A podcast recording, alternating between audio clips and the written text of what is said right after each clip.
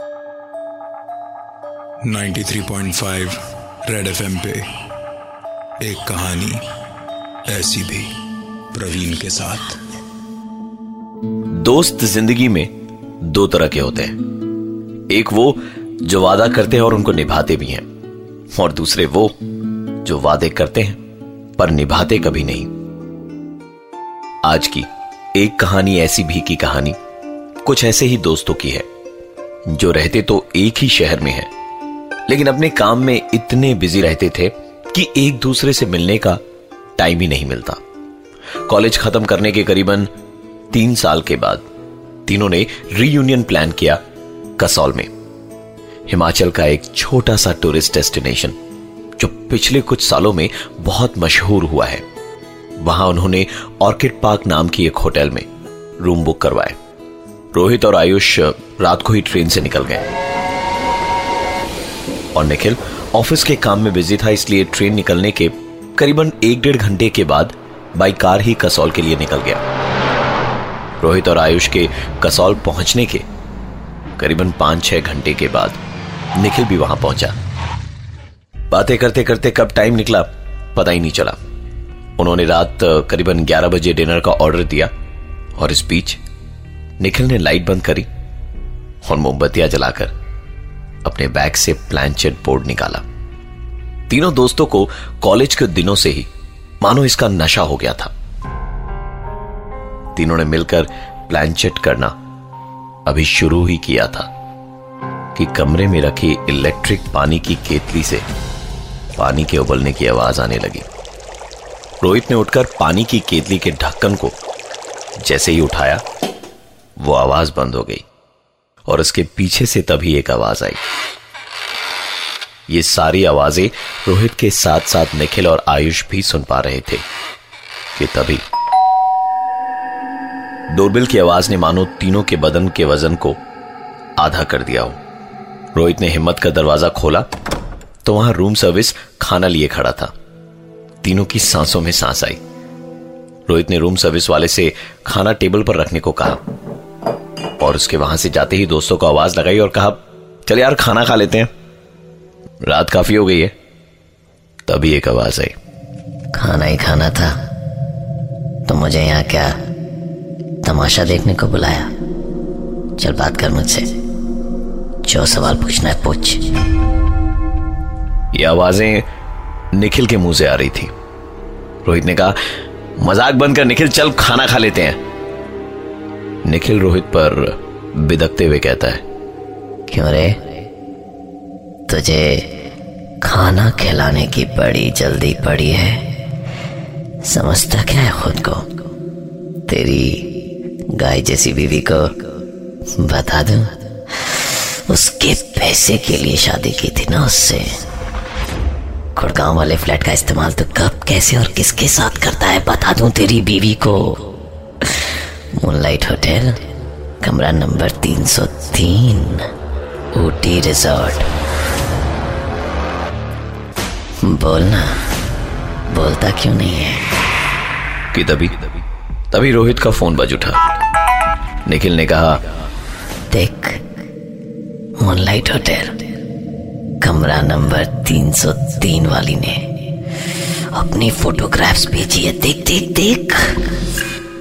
निखिल ने जो कुछ भी कहा वो रोहित की जिंदगी का एक ऐसा सच था जो सिर्फ रोहित को ही मालूम था।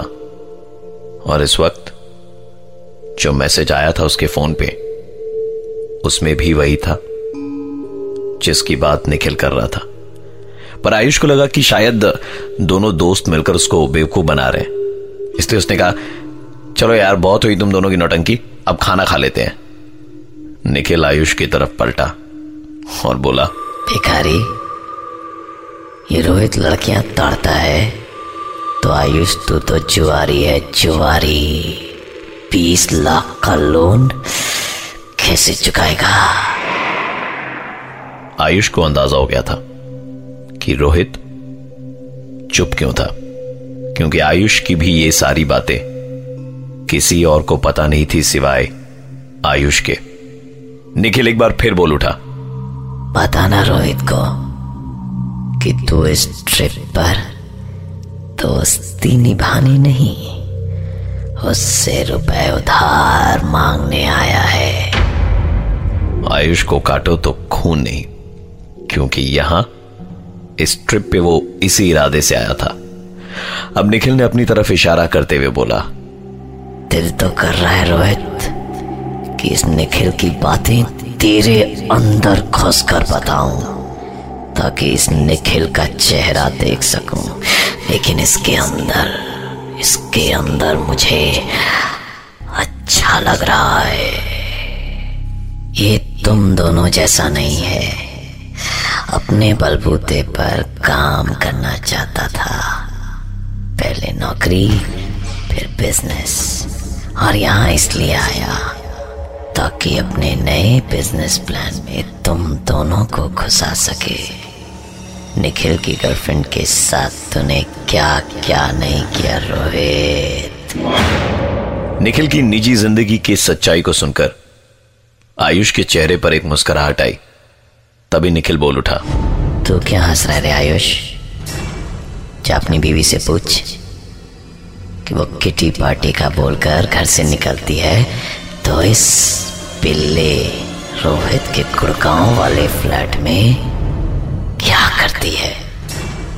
निखिल ने कहा कि ये जो रोहित है वो बस कहने के लिए दोस्त है, क्योंकि दोस्ती की आड़ में उसे कुछ और ही चाहिए। आयुष की जिंदगी का एक बहुत बड़ा सच उसके सामने था। वो गुस्से भरी निगाहों से रोहित की तरफ देख ही रहा था कि निखिल बोला, तो इसे गुस्से से क्या देख रहा है साले? तूने भी तो इसकी बीवी पर गंदी नजर डाली, पर इस रोहित की गाय जैसी बीवी ने कभी ये चीज नोटिस ही नहीं करी, तो बस तुझे भैया भैया ही कहती रही। मरोगे मरोगे, तुम दोनों मरोगे। टेबल पर खाना ज्यों का त्यों पड़ा था और अपने दोस्त निखिल को भुलाकर रोहित और आयुष के बीच में शुरू हुई एक जोरदार हाथापाई, और निखिल बिस्तर पर बैठकर चेहरे पर एक मुस्कान लिए उन दोनों की इस लड़ाई को बड़े इत्मीनान से देख रहा था। सुबह जब काफी देर तक उनके कमरे का दरवाजा नहीं खुला तो होटल वालों ने पुलिस को इन्फॉर्म किया। जब उन दोनों की आंख खुली तो सामने होटल के स्टाफ और पुलिस वाले बैठे थे उनका बयान लेने के लिए। आयुष ने पूछा कि निखिल कहां है? पुलिस ऑफिसर ने पूछा, कौन निखिल? फिर उन्होंने बताया कि उनका तीसरा दोस्त जो उनके साथ यहां कसौल आया था। पुलिस ने होटल का रजिस्टर मंगवा के चेक करा, वहां सिर्फ रोहित और आयुष का नाम था। सीसीटीवी कैमरे की फुटेज में भी सिर्फ दो ही आदमी यानी रोहित और आयुष इस होटल के अंदर घुसते हुए नजर आए।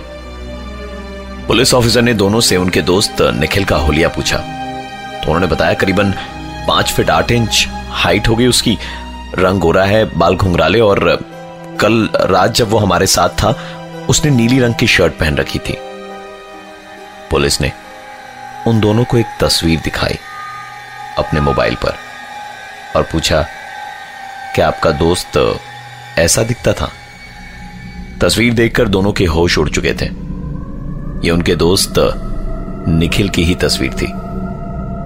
पुलिस ने बताया कि कल शाम कसौल आने के रास्ते में एक कार एक्सीडेंट में इस फोटो वाले लड़के की मौत हुई है, और इसके पास से कपड़ों का एक बैग और प्लानचेट वाला बोर्ड मिला।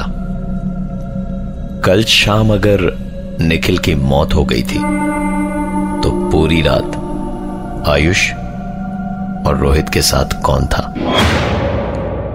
कुछ सवाल ऐसे जिसका जवाब ना आयुष के पास है और ना ही रोहित के पास। निखिल शायद उन दोस्तों में था जिसने मरने के बाद भी अपने दोस्तों से मिलने का वादा पूरा किया।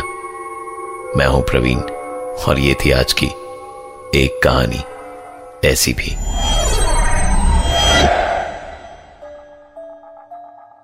नाइन्टी 93.5 रेड FM पे एक कहानी ऐसी भी।